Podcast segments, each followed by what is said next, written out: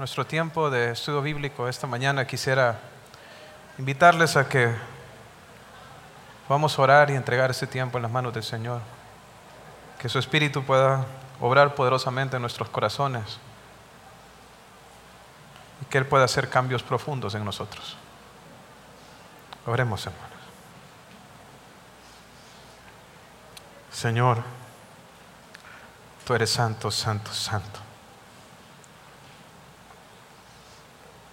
Tú, oh Dios, eres temible. No hay nada ni nadie que se compare contigo. Tu gloria, Señor, llena la tierra. Tu majestad no tiene comparación. Tú eres un Dios de perfecta justicia, de perfecto amor. Eres un Dios fiel.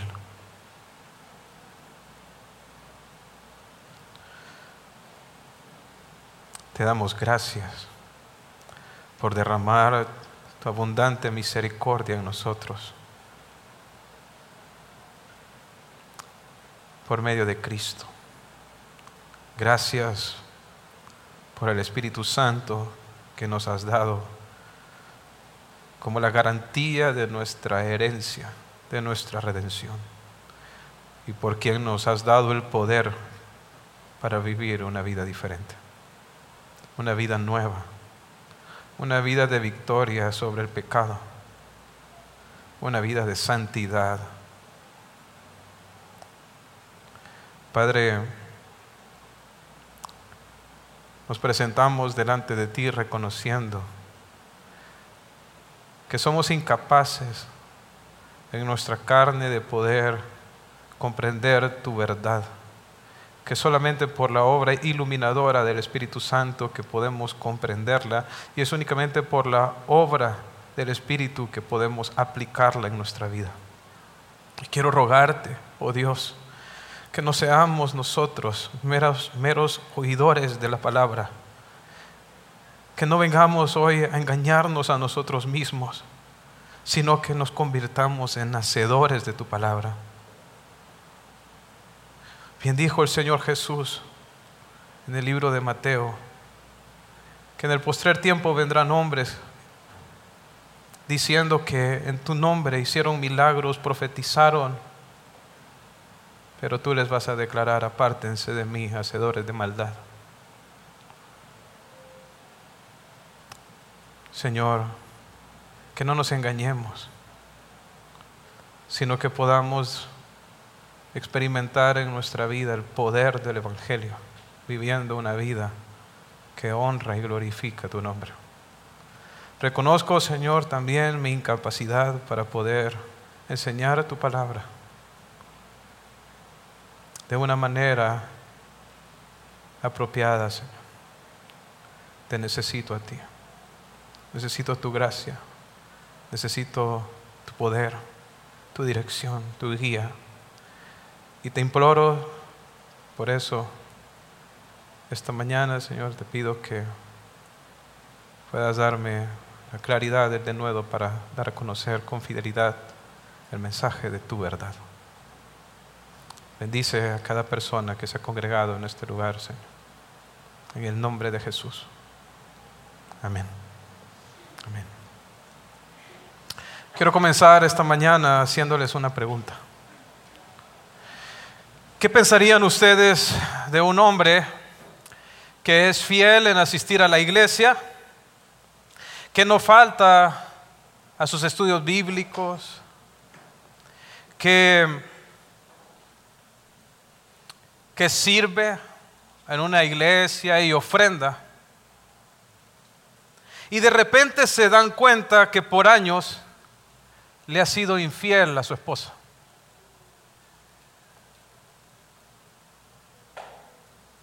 ¿Qué dirían ustedes? ¿Qué dirían ustedes de, todo ese servicio que supuestamente estaba prestándole al Señor? Seguramente dirían, es un hipócrita, ha sido un hipócrita. ¿Por qué? Porque nosotros esperamos que una persona que es realmente fiel a Dios sea fiel a los demás y particularmente que sea fiel a su esposa. ¿No es así? Pero, ¿de dónde inferimos eso nosotros? ¿Por qué esperamos nosotros que una persona que es fiel al Señor lo sea también fiel en lo demás? Pues porque Dios es fiel. Y si una persona está caminando con Dios, realmente ama a Dios, eso se va a manifestar a través de una vida de fidelidad. Dios es fiel. La escritura nos lo deja bien claro. De hecho, cuando Dios se le reveló a Moisés, allá en el Éxodo, en Éxodo capítulo 34, versículo 6, dice que pasando Jehová delante de él, de Moisés, proclamó, proclamó Jehová lo siguiente, Jehová, Jehová, fuerte, misericordioso, piadoso, tardo para la ira y grande en misericordia y verdad Dios está revelando a sí mismo delante de Moisés y le está diciendo quién es Él. Él es un Dios tardo para la ira, Él es un Dios misericordioso. Ahora es bien interesante esa palabra que se traduce como misericordia. Cuando dice grande en misericordia, es la palabra hebrea Gesed. Y yo les animo a poder profundizar un poco más en esta palabra. Pero lo que la palabra Gesed significa es amor leal. Amor leal, es un amor constante, es un amor fiel. O sea que cuando dice aquí que Dios es grande en Gesed, está diciendo que Dios es grande en amor leal. Es porque Dios es grande en amor leal. Es porque Dios es grande en fidelidad que el Señor perdona pecados y perdona los pecados del pueblo, como dice en números 14, 18. Es porque Dios es grande en amor leal que Él cumple sus promesas, Él cumple su palabra. Lo podemos ver en Deuteronomio 7, 9. Y es porque Dios es grande en amor leal que Él no abandona a su pueblo. Ustedes lo pueden comprobar en Nehemías capítulo 9, versículo 17. Entonces Dios es grande en amor leal, Él es fiel y se espera que sus hijos, aquellos que le conocen, sean fieles también. El Señor había manifestado su fidelidad de innumerables maneras para con la nación de Israel, desde el punto en que los escogió para ser para que fueran su pueblo. El Señor los amó y fue leal a ellos cumpliendo su pacto. Pero los israelitas hicieron exactamente lo opuesto una y otra vez fueron infieles al pacto. Una y otra vez le dieron la espalda a Dios. Fueron desleales con Él, cometiendo adulterio espiritual una y otra vez.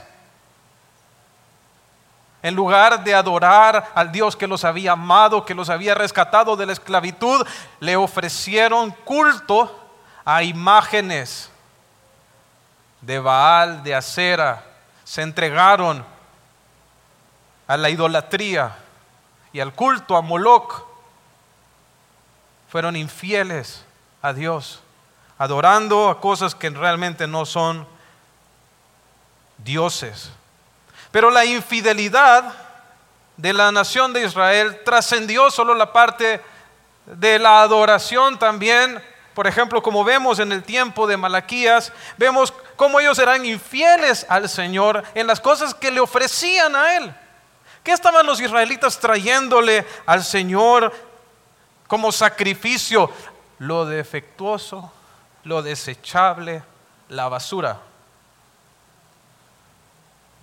Entonces, aparte de que habían sido infieles, volviéndose idólatras también fueron infieles en el servicio al Señor, en las cosas que ofrecían a Él. Ahora, pero la infidelidad del pueblo hacia Dios se esparció en sus vidas, en sus relaciones los unos con nosotros. Aparte de ser fieles, infieles al Señor, también fueron desleales, traicioneros e infieles los unos con los otros. Particularmente los hombres le fueron infieles a sus esposas y se divorciaron de ellas para ir y casarse con mujeres impías que no temían a Dios. Entonces, en la sección que vamos a estar estudiando el día de hoy, vemos cómo Dios reprende el pecado de deslealtad, de infidelidad del pueblo. Esta es la tercera disputa. Me mencioné anteriormente que Malaquías eh, lo podemos bosquejar como seis disputas donde el Señor acusa a su pueblo de un pecado y el pueblo responde, no lo hemos hecho. Y el Señor nuevamente declara que sí lo han hecho y que por causa de eso merecen su juicio. Y eso es lo que encontramos aquí en esta sección que vamos a estar desarrollando el día de hoy. Así que quiero invitarle a abrir sus Biblias e ir a Malaquías. Malaquías capítulo 2, versículo 10. Malaquías capítulo 2, versículo 10. Dice así. ¿No tenemos todos un mismo Padre? ¿No nos ha creado un mismo Dios? ¿Por qué pues nos portamos deslealmente el uno contra el otro, profanando el pacto de nuestros padres? Prevaricó Judá y en Israel y en Jerusalén se ha cometido abominación, porque Judá ha profanado el santuario de Jehová que él amó y se casó con hija de Dios extraño.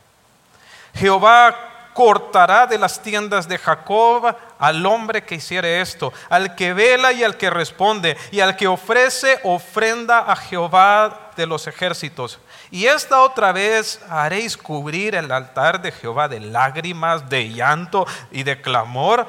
Así que no miraré más a la ofrenda para aceptarla con gusto de vuestra mano. Mas diréis, ¿por qué? Porque Jehová atestiguado entre ti y la mujer de tu juventud, contra la cual has sido desleal, siendo ella tu compañera y la mujer de tu pacto. ¿No hizo el uno, habiendo en él abundancia de espíritu? ¿Y por qué uno? Porque buscaba una descendencia para Dios. Guardaos pues en vuestro espíritu y no seáis desleales para con la mujer de vuestra juventud, porque Jehová, Dios de Israel, ha dicho que él aborrece el repudio y al que cubre de iniquidad su vestido, dijo Jehová de los ejércitos, guardaos pues en vuestro espíritu y no seáis y no seáis desleales. Nuevamente vemos a Dios en esta sección acusando al pueblo por un pecado. El pecado es su deslealtad. Ahora, interesantemente, esta reprensión inicia de manera distinta a las anteriores. Las anteriores, eh, en las anteriores Dios eh, inicia con la declaración, pero en este caso vemos al profeta haciendo, haciendo preguntas reflexivas al pueblo, eh, que si ven están en primera persona del plural. Dice, no tenemos todos, el profeta se está incluyendo. Entonces, son preguntas reflexivas que, demandaban una respuesta de los oyentes. ¿Y qué es lo que está diciendo el profeta aquí? Dice, ¿no tenemos todos un mismo Padre? Por supuesto que sí, esa es la respuesta que, que se espera, que está tratando de inferir. Dice, ¿no nos ha creado el mismo Dios? Por supuesto que sí. Entonces aquí viene la pregunta que revela el pecado que se estaba cometiendo en el pueblo. Dice, ¿por qué? Nos portamos deslealmente el uno contra el otro, profanando el pacto de nuestros, de nuestros padres. En estas preguntas vemos que se sienta la base de por qué, de por qué el pueblo debía de ser leal. El problema aquí es que ellos estaban siendo desleales. Ellos estaban siendo infieles. La palabra desleal también se puede traducir como traicionero. Ellos estaban siendo unos traidores. ¿En qué consistía la traición? Bueno, pues leímos hace poco que ellos se habían casado con, con mujeres de Dios extraño. O sea, con mujeres que adoraban a otros dioses. Pero no lo hicieron sin antes abandonar a sus esposas. Porque más adelante dice que Jehová, que él aborrece el repudio. Repudio es el divorcio. O sea, ¿qué habían hecho esos israelitas? Ellos habían abandonado a sus esposas, se habían divorciado de ellas para irse a casar con mujeres impías. Eso es lo que habían hecho. El Señor, pero el Señor aquí que está haciendo, los está acusando a ellos de ser infieles, de ser desleales. Pero primeramente, ¿a quién fueron desleales? Dice se portaron desleal uno contra el otro, pero dice profanando el pacto de nuestros padres. ¿Cuál pacto? El pacto que Dios había hecho con ellos. La razón por la cual ellos habían sido infieles los unos a los otros era porque primeramente habían sido infieles a Dios. Infieles a Dios. Dios les había dicho en su pacto que ellos no debían de casarse con mujeres que adoraban otros dioses, que las mujeres extranjeras. De hecho, nosotros lo vemos allá en Deuteronomio, capítulo 7, versículo 3, cuando Dios está haciendo el pacto con ellos, les dice que ellos no, no deben de casarse con los cananeas, con eteos, amorreos, fereceos, heveos, jebuseos. ¿Pero por qué? Ah, porque Dios está siendo racista de alguna manera y está clasificando a las etnias y diciéndoles, no, con es solo con esta raza te puedes, te puedes, te puedes casar. Por supuesto que no. Se lo digo porque hay personas que han acusado a Dios de ser racista, pero él realmente no es así. Bíblicamente solo hay una raza. ¿De quién descendemos todos? De Adán y Eva, todos somos hermanos. De hecho, el Señor lo está dejando claro ahí cuando dice, no nos ha creado un mismo Dios. O sea, todos fuimos creados por el mismo Dios, todos descendemos de la misma, de la misma pareja. Entonces, cuando Dios le prohibió a los israelitas de que no se mezclaran matrimonialmente con, estas, con, estos pueblos, no era por, un, por una diferencia genética o algo por el estilo, era porque eh, estas, estas, estas mujeres de estas naciones adoraban otro Dios que no es el Dios verdadero. Y lo podemos ver ahí en Deuteronomio, les dice el Señor en el Deuteronomio 7:3, no emparentarás con ellas, no darás tu hijo a su, tu hija a su hijo, ni tomarás a su hija para tu hijo. ¿Por qué? Dice, porque desviará a tu hijo de en pos de mí y servirán a dioses ajenos y el furor de Jehová se encenderá sobre vosotros y, y te destruirá. Es porque Existe una relación que es más importante que cualquier relación que nosotros tenemos con cualquier ser humano y es nuestra relación con Dios. Y nada debe de interferir con ello, ni siquiera un cónyuge. El Señor sabía que si ellos se casaban con estas mujeres, entonces estas mujeres iban a arrastrar a los hombres y a, los, y a los niños a ofrecer culto y adoración a dioses falsos. Entonces por eso es que Dios les dijo que no se casaran. Nosotros tenemos en el nuevo pacto una, eh, un mandato similar. ¿Cuál es el, mandato que se nos da a los, a, los, a los cristianos? No se unan en yugo desigual con los incrédulos. Dios separa a los seres humanos en dos grupos los que han sido redimidos y los que no han sido redimidos. Los que han sido perdonados y los que no han sido perdonados. Y a los creyentes en Cristo, los que hemos sido limpiados, lavados, que somos nuevas criaturas, el Señor nos dice que nos casemos con personas que también han sido redimidos. Entonces, tengan cuidado porque sabemos sé que los jóvenes son muy tentados en este aspecto a desobedecer al Señor en, esta, en esta, parte y se enamoran de, eh, en caso los muchachos o las muchachas se enamoran de algún incrédulo. Entonces tengan cuidado de no salir con esas excusas de, ay, ahí se, se va a convertir en el camino. Yo lo convierto. Y es que tú eres el Espíritu Santo, ¿acaso? O sea, tú puedes salvar a una persona. Ahora, si ya estás casado, te, estás casado con alguien que no es creyente, el Señor te manda, según Primera de Corintios capítulo 7 y Primera de Pedro capítulo 3, que perseveres en tu matrimonio y que con tu, con tu buen testimonio alcances a tu cónyuge. Ahí es hay una diferencia entre el antiguo pacto y el nuevo pacto, porque en el antiguo pacto, por ejemplo, en este caso que vemos aquí de los, de los israelitas en el tiempo de Malaquías, más adelante iba a llegar Nehemías y con la orden de parte de Dios de que se separaran. O sea, ellos tenían que dejar estas relaciones en las que él había entrado y volver a la mujer de su pacto, ¿verdad? Pero el Señor en el nuevo pacto, el nuevo pacto no nos, eh, no nos dice que si estamos casados con un incrédulo debemos divorciarnos en ninguna manera. Lo que Él nos dice es que necesitamos ser de buen testimonio y con el amor de Cristo poder tener un impacto en la vida de nuestro cónyuge incrédulo para que Él pueda venir a la fe en Cristo. Entonces, entonces el Señor aquí está, les está diciendo a los israelitas que ellos realmente fueron desleales a Él al ser infieles al pacto que Él había hecho con ellos. Ahora, noten cuál es la base sobre la cual Dios está pidiendo de ellos lealtad. Les está diciendo, ¿acaso no tenemos el mismo Padre? O sea, los israelitas eran el pueblo de Dios. Dios los había escogido de, entre todas las naciones para ser de Él. ¿Qué se esperaba? Que ellos, ¿cómo, cómo se, ¿qué esperaba Dios? Que ellos fueran entre ellos.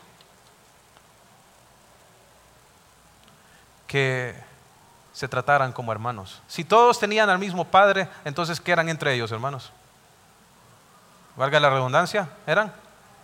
Eran hermanos. Eran hermanos. Entonces, ¿es correcto que un hermano traicione a otro hermano? Entonces, es cierto, algunos de ellos estaban casados, pero esta esposa, antes de ser esposa, era también su hermana. Lo mismo es ahora en la iglesia. Somos el pueblo de Dios, somos hijos de Dios. Somos hijos de Dios. Mi esposa, antes de ser mi esposa, fue también mi hermana y es mi hermana aún en Cristo Jesús. Es una hermana, por supuesto, que también es mi esposa. Entonces, ¿qué esperaba el Señor de los israelitas? Que ellos fueran fieles fieles por causa de que tenían al mismo Padre, de que entre ellos eran hermanos. Pero el Señor va más allá y les dice también, porque ¿acaso no tenemos el mismo Creador? ¿Por qué nosotros debemos de tratar con amor? No ser traicioneros, no engañar a nuestro prójimo, sino tratarlo bien porque cada ser humano fue creado a imagen y semejanza de Dios. El valor intrínseco que cada ser humano tiene es por el hecho de que ha sido creado a imagen de Dios. Pero hoy en día, principalmente en nuestra academia, hemos sido inundados por la mentira naturalista de que venimos del mono de que de alguna manera se concentró una energía en algún punto del universo que estalló y de repente todo, la toda la complejidad, todo el orden que vemos en el universo salió. Todo salió de la nada. Hermanos, ¿qué puede salir de la nada? A ver si pueden hacer, pueden hacer esa inferencia. ¿Qué puede salir de la nada? Nada. O porque si le preguntan a, los científicos qué había antes, no había nada. No, no te podía haber nada, había, tenía que haber algo. Porque nada produce nada. Pero hemos sido inundados con ese pensamiento naturalista de que, de que, de que venimos del mono. Y eso, hermanos, destruye la dignidad del ser humano. Destruye la dignidad del ser humano. Por eso hoy en día eh, pueden verlo en YouTube, hay personas que entrevistan a, muchachos en las universidades y les preguntan si tuvieras a tu perro y a otro ser humano, tu vecino ahogándose en la misma piscina, ¿quién salvarías? Y dice uno, a mi perro, porque yo a mi perro lo quiero, pero a ese no lo conozco.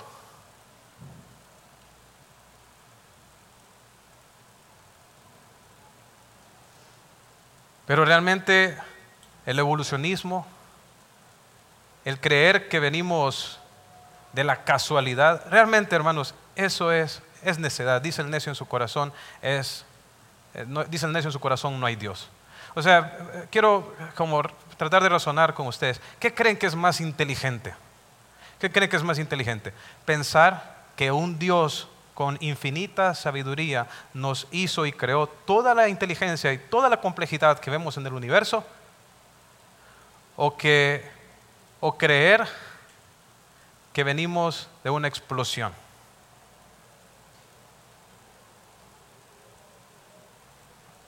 Dice aquí que ellos se habían ido y se habían casado con mujer de, con hija de Dios extraño. ¿Saben cómo llamaban los pueblos idólatras las personas a su Dios? En estos pueblos idólatras, ¿cómo llamaban las personas a su Dios? Lo llamaban su Padre. Y el Señor les dijo, les, dijo, les dijo, les dijo lo siguiente.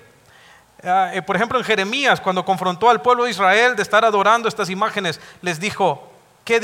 Hay de los que le dicen a un leño, mi padre eres tú, y a una piedra, tú me has engendrado. Y los científicos modernos, ¿a quién le llaman padre?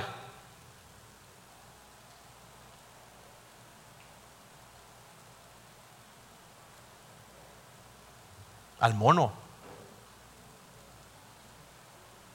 Saben, Darwin, Darwin eh, que salió con toda esta teoría era realmente un fracaso como, un fracaso como, como científico.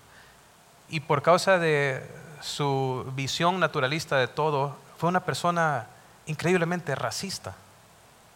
Él no creía en la Biblia, no creía que todos habíamos sido creados a imagen de Dios, ¿verdad? Sino que éramos el producto de la casualidad.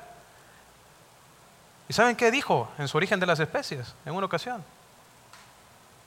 Que las razas caucásicas, o sea, los blancos, iban a terminar exterminando o sometiendo a las razas africanas, que eran las más cercanas a los monos. Porque él no miraba a los africanos y a los blancos como seres humanos que habían descendido las mismas personas y que eran seres humanos igualmente valiosos a imagen de Dios, sino que miraba como una competencia entre especies donde tiene que ganar el que es más fuerte. Más, él, creía que, los, los, que, los, blancos, por ser eh, más civilizados o tener eh, eh, sociedades más desarrolladas, entonces eran los que al final se iban a imponer sobre los otros. No, hermanos, nosotros creemos en lo que dice Génesis 1.1, que Dios nos hizo y nos hizo a su imagen y por lo tanto nos hizo con un valor intrínseco y por lo cual nosotros nos debemos lealtad, amor los unos a los otros y particularmente en nuestros matrimonios. Cuando ves a tu esposa, cuando ves a tu esposo, es una persona que fue hecha a imagen de Dios, a imagen de Dios. Entonces vemos aquí que los israelitas habían profanado, dice, han profanado el pacto de nuestros padres. Dice en el 11, prevaricó Judá y en Israel, en Israel y en Jerusalén se ha cometido abominación. Miren lo que, los, lo que los israelitas estaban haciendo de ser infieles al Señor y de ser infieles a sus esposas. Dios lo miraba como abominación. Es una palabra fuerte. Es algo despreciable. Es algo increíblemente desagradable a los ojos de Dios el divorcio, la deslealtad y la infidelidad. Esa abominación, Dios lo aborrece. Dice, porque Judá ha profanado, dice, el santuario de Jehová. Y es muy interesante porque esa palabra que se traduce ahí como santuario es literalmente la palabra santidad. O sea, Dios les está diciendo, han profanado la santidad de Jehová. ¿Por qué? Nuevamente, por lo que les estaba diciendo, Dios es fiel. Y como nos creó a su imagen, entonces nos creó con la capacidad de reflejarle a Él siendo también fieles. Pero cuando nosotros somos infieles, entonces nosotros damos un mensaje contrario al Creador, a quien nos hizo. Por eso es que nuestra infidelidad es un ataque directo a la mismísima santidad, al mismísimo carácter de Dios. Eso es lo que Dios está diciendo aquí. Han profanado el santuario de Jehová que él amó y se casó, dice, con hija de Dios extraño. Abandonaron a sus mujeres israelitas que compartían la misma fe y se fueron a casar con mujeres que honraban y daban culto a dioses falsos. Entonces, producto de este pecado que la nación estaba cometiendo, Dios les da una advertencia a los israelitas. Una advertencia de que va a derramar castigo y juicio sobre ellos si es que ellos no cambian. Miren lo que dice en el versículo 12, volviendo a Malaquías, a Malaquías 2, dice, Jehová cortará de las tiendas de Jacob al hombre que hiciere esto, al que vela, al que responde, al que ofrece ofrenda a Jehová de los, ejércitos. Y esta otra vez dice, haréis cubrir el altar de Jehová de lágrimas, de llanto, de clamor. Así que no miraré más la ofrenda para aceptarlo con gusto de nuestras manos. Cuando el Señor declara que va a cortar a alguien de su pueblo, lo que está diciendo literalmente es que lo va a destruir, que lo va a matar. Ahora, cuando Dios declara este tipo de cosas en el Antiguo Testamento, implica, por un lado, no solo que le va a quitar la vida física a esta persona, sino que está decretando también el juicio sobre su destino eterno. Generalmente cuando Dios decretaba que iba a cortar a alguien era porque esa persona no era un verdadero creyente. Y que por lo tanto, por su rebelión contra Dios, entonces iba Dios iba a ejecutar su juicio sobre él. Y es que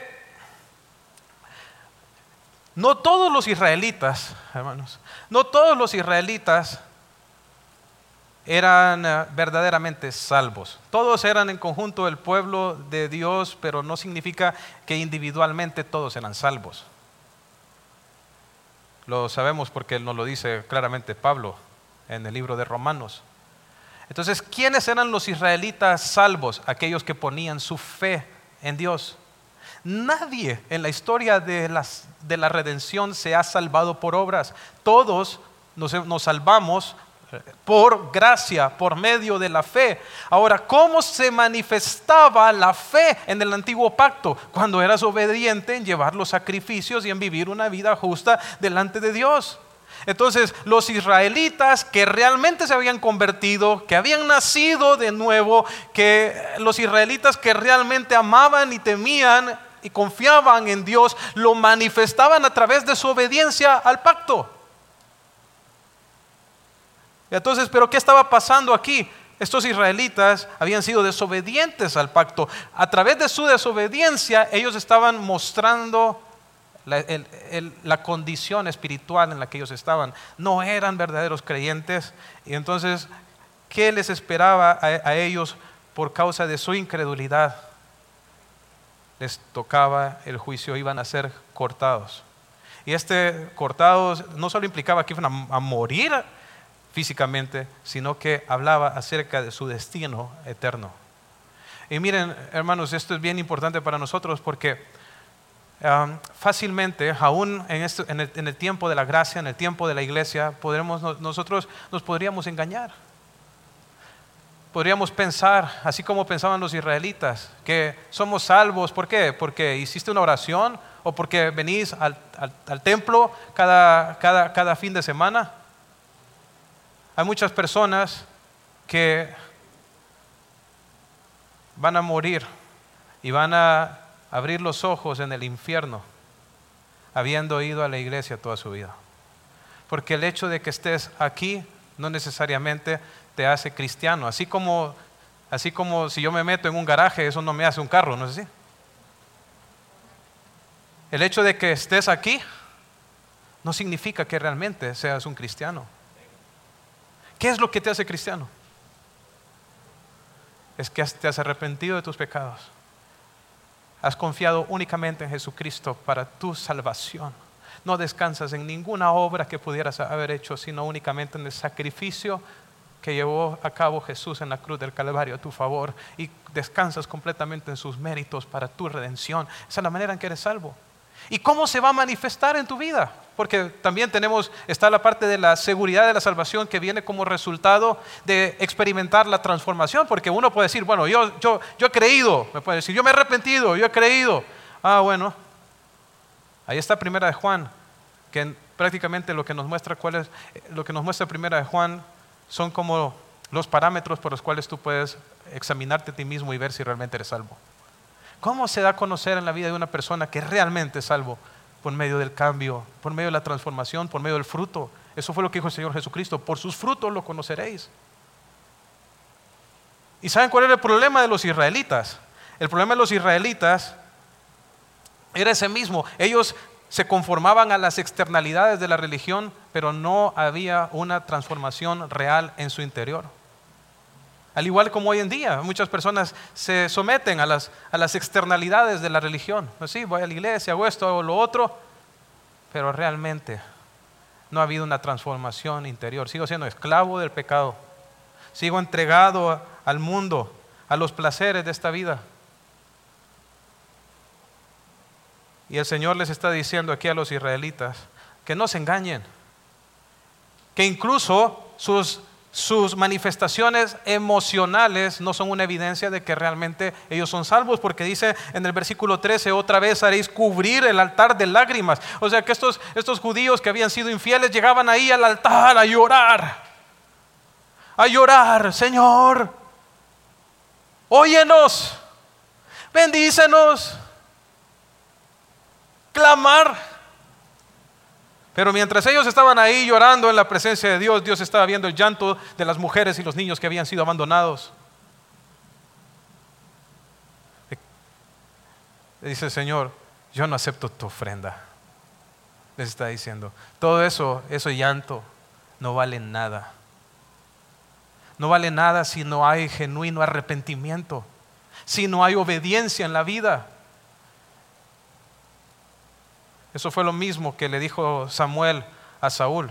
No sé si ustedes recuerdan ese, ese, eh, eh, ese, evento en donde vino Dios y le dijo a Saúl que fuera y arrasara con los amalecitas y a un juicio de Dios que estaba ejecutando a través de Saúl. Y, y viene Saúl y no obedece, sino que viene y deja vivo al rey y deja vivo lo mejor del ganado. Y llega Samuel y le dice, ¿qué es esto, este sonido que escucho de, estos animales? Y entonces viene Saúl y dice, no, es que mira, el pueblo dejó lo mejor del ganado para ofrecerlo como un sacrificio a tu Dios.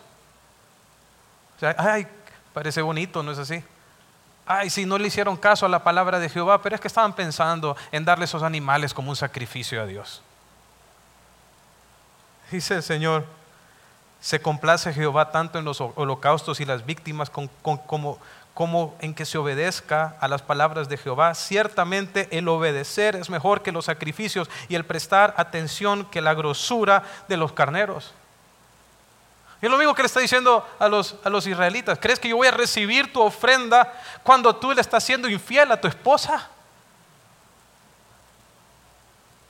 ¿Te quedaste desvelado anoche viendo pornografía? Siéndole fiel a tu esposa y vienes aquí a cantar y piensas que Dios va a recibir tus alabanzas?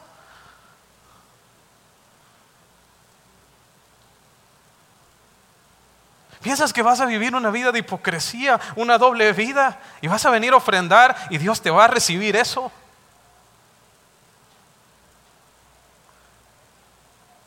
No lo recibo. Eso es lo que le está diciendo el Señor. Yo no recibo una ofrenda, yo no recibo un sacrificio de una persona así.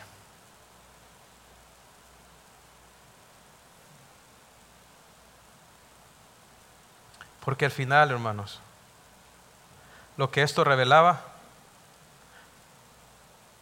era que ellos no se habían convertido realmente al Señor. La razón por la cual ellos eran infieles a sus mujeres era porque ellos eran infieles a, Dios y no tenían una relación genuina con Él. Y tenemos que tener cuidado de no caer en eso mismo. Ahora, en el versículo 14, vemos cuál, cuál iba a ser la respuesta de los israelitas ante esta reprensión que el Señor les está dando. Mas diréis, ¿por qué? O sea, en lugar de decir, wow, sí, realmente hemos sido desleales, Señor, perdónanos, límpianos, lávanos, obra en nuestra vida, danos un nuevo corazón. En lugar de arrepentirse, vienen y le dicen, ¿por qué? Nuevamente con esa actitud de reclamo, de indiferencia, de dureza en su corazón, diciendo, me diréis, ¿por qué? ¿Por qué no nos recibes esta ofrenda? Como Caín, ¿no es así? Enojado. Me diréis, ¿por qué? Dice. Pero el Señor en su amor, en su gracia, en su misericordia, en su paciencia, les da la razón, les dice la razón. Dice, porque Jehová, dice, ha atestiguado entre ti y la mujer de tu juventud contra la cual has sido desleal, siendo ella tu compañera y la mujer de tu pacto. Dice, no él hizo uno, no, no, hizo el uno, dice, habiendo abundancia de, en él abundancia de espíritu. ¿Y por qué uno? Dice, porque buscaba una descendencia para Dios. El Señor le da la razón. Primeramente dice, porque Dios ha atestiguado atestiguado entre ti y la mujer de tu juventud. ¿Por qué el Señor no les iba a recibir la ofrenda? Porque el Señor era testigo de lo que ellos estaban haciendo. Miren, eh, ha causado mucho revuelo hoy en día lo de una pareja de Hollywood, ahí, ¿verdad? Que estuvieron en un juicio por supuesta violencia o etcétera, ¿verdad? Pero uno no puede saber ahí quién dice la verdad, ¿no es así? Y los dos son actores. Qué difícil, ¿verdad? No es así. Saber quién está diciendo, diciendo la verdad en un contexto así. Pero Dios, Dios no es así. Dios siempre dice la verdad. Y Él es omnisciente y lo ve y escudriña todo. El Señor ve las imágenes que puedas tener grabadas o que ves en la noche en tu teléfono. El Señor mira la codicia del corazón. El Señor es testigo y es un testigo fiel y verdadero. Esos israelitas querían presentarse delante de Dios como que no habían hecho nada, pero el Señor les dice, yo soy el testigo aquí. Yo estoy atestiguando por la mujer de tu juventud. Y es interesante que el Señor menciona esa etapa del matrimonio, de cuando eran jóvenes. Como el Señor recordándoles a los israelitas el momento en que ellos habían tomado a sus esposas de entre el pueblo eh, eh, para, para, casarse. O sea, eh, qué bonito, ¿no es así? Cuando si uno se pone a meditar y piensa en, en ese momento en que conoció a a los que están casados, ¿verdad? Que, conocimos a las que ahora son nuestras esposas y estábamos tan enamorados de ellas y les escribíamos aquel montón de cosas cursis en las redes sociales. Bueno, al menos yo lo hice. Por favor, no sé si van a querer ver esos mensajes, ¿verdad? A Alison le encanta que recordarlos. Ahora, pero recuerdan ese momento cuando estábamos jóvenes, estábamos tan enamorados y que, y que, y que fuimos al altar y cuando escuchamos al pastor guiándonos en esos, en esos votos, donde nos decían, prometes amarla, prometes respetarla, prometes serle fiel en la salud, en la enfermedad, en la riqueza, en la pobreza, y después de escuchar eso y de repetir eso, ¿qué dijimos? Sí, acepto. Dios estaba ahí. Él fue testigo del pacto que nosotros hicimos. Y para Dios los pactos son bien importantes y Él espera que nosotros los cumplamos. Él es un Dios de pactos, Él cumple su pacto y Él espera que sus hijos cumplan también con los pactos que hacen. Y si hay un pacto que delante de Dios es importante que nosotros respetemos, que nosotros honremos, es el pacto matrimonial, esa promesa que nosotros hicimos, esa promesa de fidelidad y de amor para con nuestra esposa. Y si nosotros no cumplimos, Dios es testigo él es el testigo y Él va a juzgar. Por eso dice en el libro de Hebreos que a los fornicarios y adúlteros los juzgará Dios. Y eso es lo que el Señor está diciendo aquí. dice que Él ha testiguado entre ti, dice la mujer de tu juventud con la cual ha sido, contra la cual ha sido desleal, siendo ella tu compañera, la mujer de tu pacto. Ahora, no te, dice la mujer de tu qué, de tu pacto. O sea que cuando, ¿cuándo es que Dios une a una pareja? Cuando hacen el pacto. Si no haces el pacto, estás en fornicación.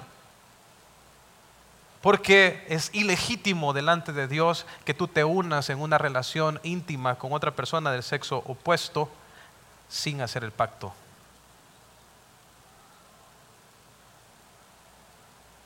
Y por supuesto, ¿verdad? Dejemos fuera cualquier concepto corrompido de nuestra época, donde ya hay gente que está hablando acerca de matrimonio homosexual. Eso no existe. El matrimonio es entre un hombre y una mujer. Así es como Dios lo diseñó, así es como Él lo creó. Entonces eso que llaman, que quieren darle eh, un, una, como un valor adicional a esta unión entre dos hombres o dos mujeres, realmente eso no tiene ningún lugar desde, una perspectiva escritural y bíblica. Eso no es un matrimonio delante de Dios. Dios no une eso. Esas personas están en fornicación, así como lo estaría también una pareja que no ha hecho ese pacto delante de Dios. Y eso es lo que dice, es la mujer de tu pacto. ¿Y qué esperaba Dios que ellos, que, que hicieran ellos? Que fueran fiel a la mujer de su pacto. ¿Sabes? Ah, ¿Qué es lo que mantiene a los matrimonios juntos? Hoy en día la, psicología moderna y toda la basura que encontramos en el mundo, eh, ignorante de las cosas de Dios, dice, lo que mantiene junto al matrimonio es el amor. Y cuando ya no, ya no, ya se va, entonces eh, pues nos, nos, nos despedimos. No funciona así. ¿Sabes qué mantiene el matrimonio unido? El pacto que hiciste delante de Dios. Eso es lo que mantiene al, matrimonio junto. Y si puedes decir, ay, pero es que, mira, ya, ya no nos sentimos como nos sentíamos cuando nos casamos, pero eso es por tu pecado y lo que necesitas hacer es arrepentirte. Hombre, arrepiéntete de no estar amando a tu esposa como Cristo ama a la iglesia. Y noten que esto está dirigido a los hombres. ¿Por qué? Porque las sociedades solo son un reflejo de los hombres. Nuestra, cultura está llena de hombres infieles y, y lo podemos ver a todos los niveles de la sociedad. La sociedad se está desmoronando por la falta de hombres, hombres, hombres fieles, hombres de Dios.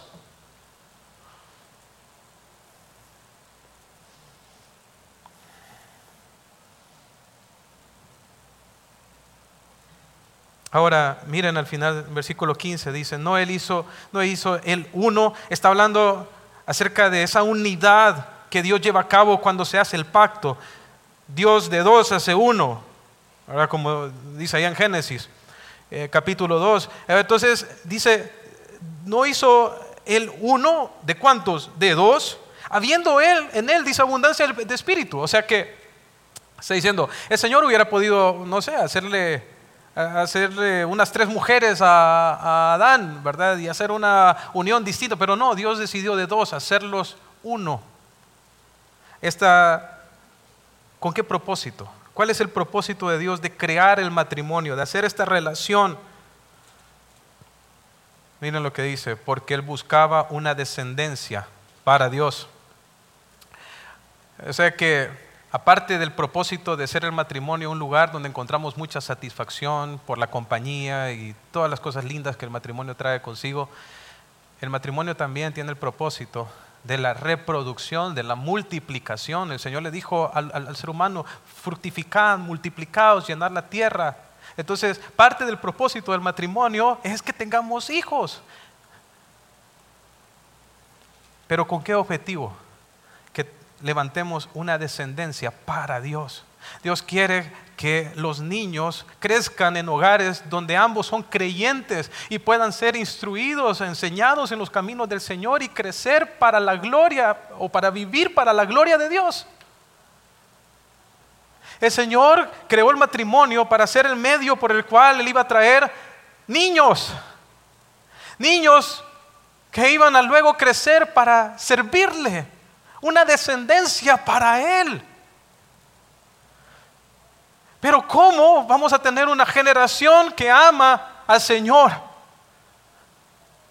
Cuando los matrimonios están desintegrando, cuando hay infidelidad en los hogares, ¿con qué cara va a llegar un hombre y le va a decir a su niño, tenés que serle fiel al Señor? ¿Qué te va a decir? ¿No puedes ser fiel a mi mamá?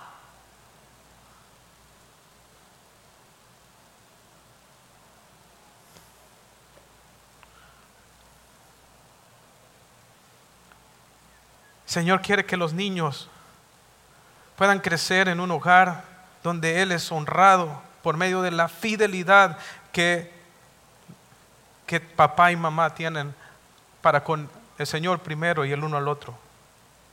Recordemos que el matrimonio fue creado para reflejar el amor que Cristo tiene por la iglesia y cómo la iglesia se sujeta a Cristo. Los niños deben de crecer en ese contexto. Ahora, el texto termina con una con un consejo del Señor para el pueblo. Ahora, es que el propósito de toda esta reprensión, hermanos, no era que los israelitas salieran de ahí solamente como golpeados y desanimados, ¿verdad? Decir, eh, qué pecadores que somos. Es cierto, somos pecadores todos. Pero el propósito de estos mandamientos es que ellos pudieran acercarse al Señor, encontrar en Él perdón, sanidad y que ellos pudieran rectificar y cambiar. O sea, ¿por qué nos hace la reprensión a nosotros el Espíritu Santo el día de hoy? Para lo mismo. No has sido fiel a tu esposa. ¿Qué, qué espera Dios que hagas? Que te arrepientas. Ese es el propósito. Y el Señor aquí le da un consejo a los israelitas. Por eso Él les dio la advertencia con este propósito, con el propósito que ellos rectificaran. Y vemos, lo vemos ahí al final del versículo 15, le dice el Señor, guardaos, dice, pues en vuestro espíritu y no seáis desleales para con la mujer de, vuestra juventud, porque Jehová, Dios de Israel, ha dicho que él aborrece el repudio y al que cubre de iniquidad su vestido, dice Jehová de los ejércitos. ¿Qué les está diciendo el Señor? Eh, después dice, guardaos nuevamente vuestro espíritu. Les dice, guarden su espíritu. O sea, noten que, que el consejo no va primeramente para lidiar con las condiciones externas, sino que el consejo está dirigido para lidiar con la condición interna. Les dice, guárdense en su espíritu. Porque ¿dónde estaba el problema principal? ¿Dónde está el problema, el, el, principal problema de la infidelidad? Está en el corazón, hermanos. La razón por la cual somos infieles al Señor es porque en nuestro corazón nosotros somos infieles. ¿Por qué los hombres son infieles a sus esposas? Porque en su interior son infieles, porque en su corazón codician otras mujeres. Eso es lo que dijo el Señor Jesucristo en Mateo 5:27 cuando dijo, oísteis que fue dicho, no cometerás adulterio. Pero yo les digo que cualquiera que mira a una mujer para codiciarla, ya adulteró con ella en el corazón. ¿Dónde comienza el adulterio? Comienza en el corazón. Lo que terminaste haciendo con tu cuerpo Primero lo pensaste, primero lo hiciste en tu corazón. Ahí es donde comienza. Lo mismo que vemos en el caso de David. No sé si andaba paseándose por la azotea de, su casa y vio a una mujer. La codició. Luego se acostó con ella. Cometió adulterio. Así comienza. Entonces, ¿dónde tenemos que pelear primero la batalla por la pureza sexual, por la fidelidad? Tenemos que pelearla en el corazón. Tenemos que reconocer que tenemos una naturaleza pecaminosa en nosotros que la tenemos que hacer morir. Y eso es lo que dice Colosenses 3:5. Dice Pablo, haced morir lo terrenal en vosotros. Fornicación, impureza, pasiones desordenadas, malos deseos y avaricia que es idolatría. Tenemos que matar la carne o ella nos va a matar a nosotros. Tenemos que matar la impureza, los malos pensamientos. ¿Y cómo? Puedes decir, ¿cómo lo hago? Bueno, si no tienes al Señor, tienes que empezar por entregarte y rendir tu vida a Él. Y luego, ¿qué necesitas hacer? Necesitas volverte un hombre y una mujer de oración, de la palabra, inundar tu corazón de la palabra, andar en el Espíritu. ¿Para qué? Para que podamos ser fieles. Pero comienza en el corazón. Pero luego dice, y no seáis desleales, porque no solo se trata del corazón. Si realmente está ocurriendo algo en el corazón, eso se va a manifestar de manera externa. ¿En qué manera? En que voy a poner límites. Entonces, si realmente en mi corazón yo quiero ser fiel, ah, no me voy a quedar hasta medianoche en el internet exponiéndome a la pornografía. O vas a andar hasta, hasta tardes horas de la noche con compañeros de trabajo, con compañeras de trabajo, compañeros del sexo opuesto. O vas a tener conversaciones secretas que ocultas de tu esposa en tu teléfono. ¿Así, así, así actúa un hombre fiel? Por supuesto que no. Desde el momento en que tratas de esconderlo, te revela que hay algo que no está bien. Pero ¿dónde comienza? No solo comienza en ponerle instalarle a tu teléfono un bloqueador o algo por el estilo, primero tienes que bloquear el corazón.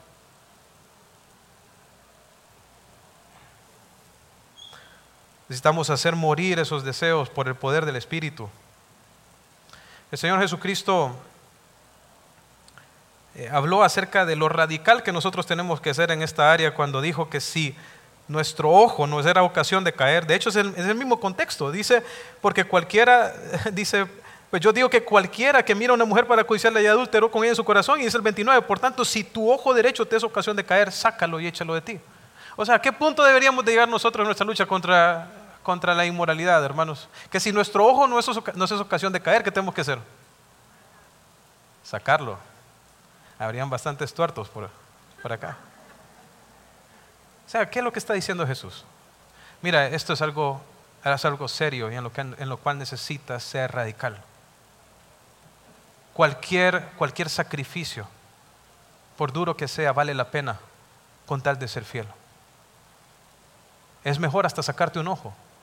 Decía un, un amigo mío, pastor, dice, mira, ve a tu casa, agarra un cuchillo y decide si tu pecado o el ojo, ¿qué vas a escoger?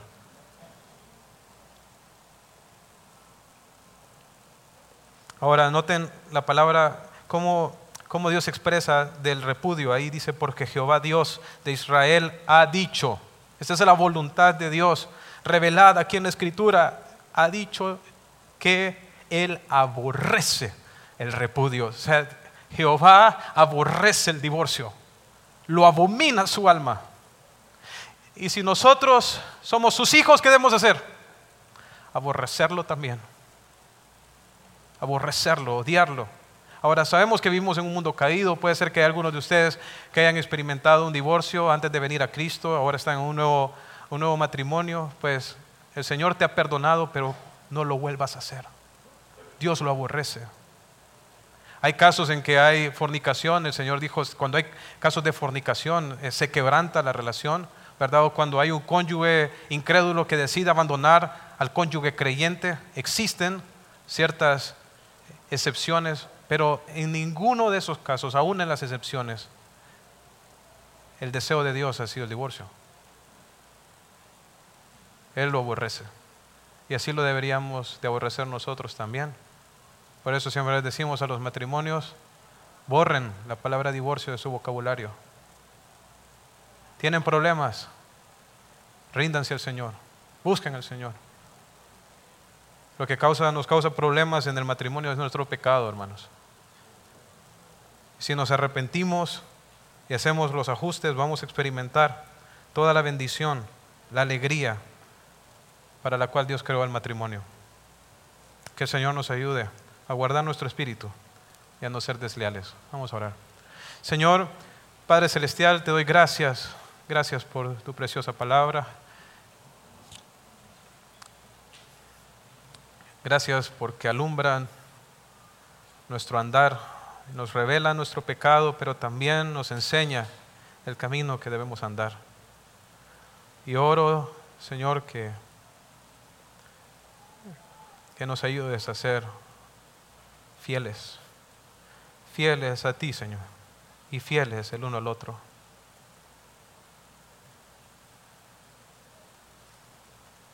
Levanta, Señor, matrimonios sólidos de nuestra iglesia. Que puedan levantar una generación de niños que te aman, que te sirven, que te obedecen. Una generación para ti, oh Dios. Creemos que eres poderoso para hacer más allá de lo que te pedimos o entendemos. Y te alabamos por eso, en el nombre de Jesús. Amén.